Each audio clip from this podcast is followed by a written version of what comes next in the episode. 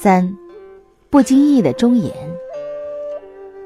冬日里，慈母一句不经意的话：“天冷了，不要忘记多加点衣服。”听惯了这些话的孩子，总喜欢按照自己的想法耍单。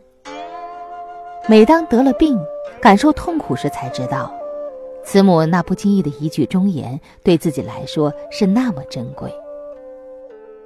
一生中，给我们说忠言的人非常多，有絮絮叨叨的慈母，经验丰富的长者，知识丰富的老师，非常真诚的挚友。在不同的时间、不同的环境、不同的事件中。都会有意无意的说出一些忠言，我们接受了，就会远离过失，获得利益。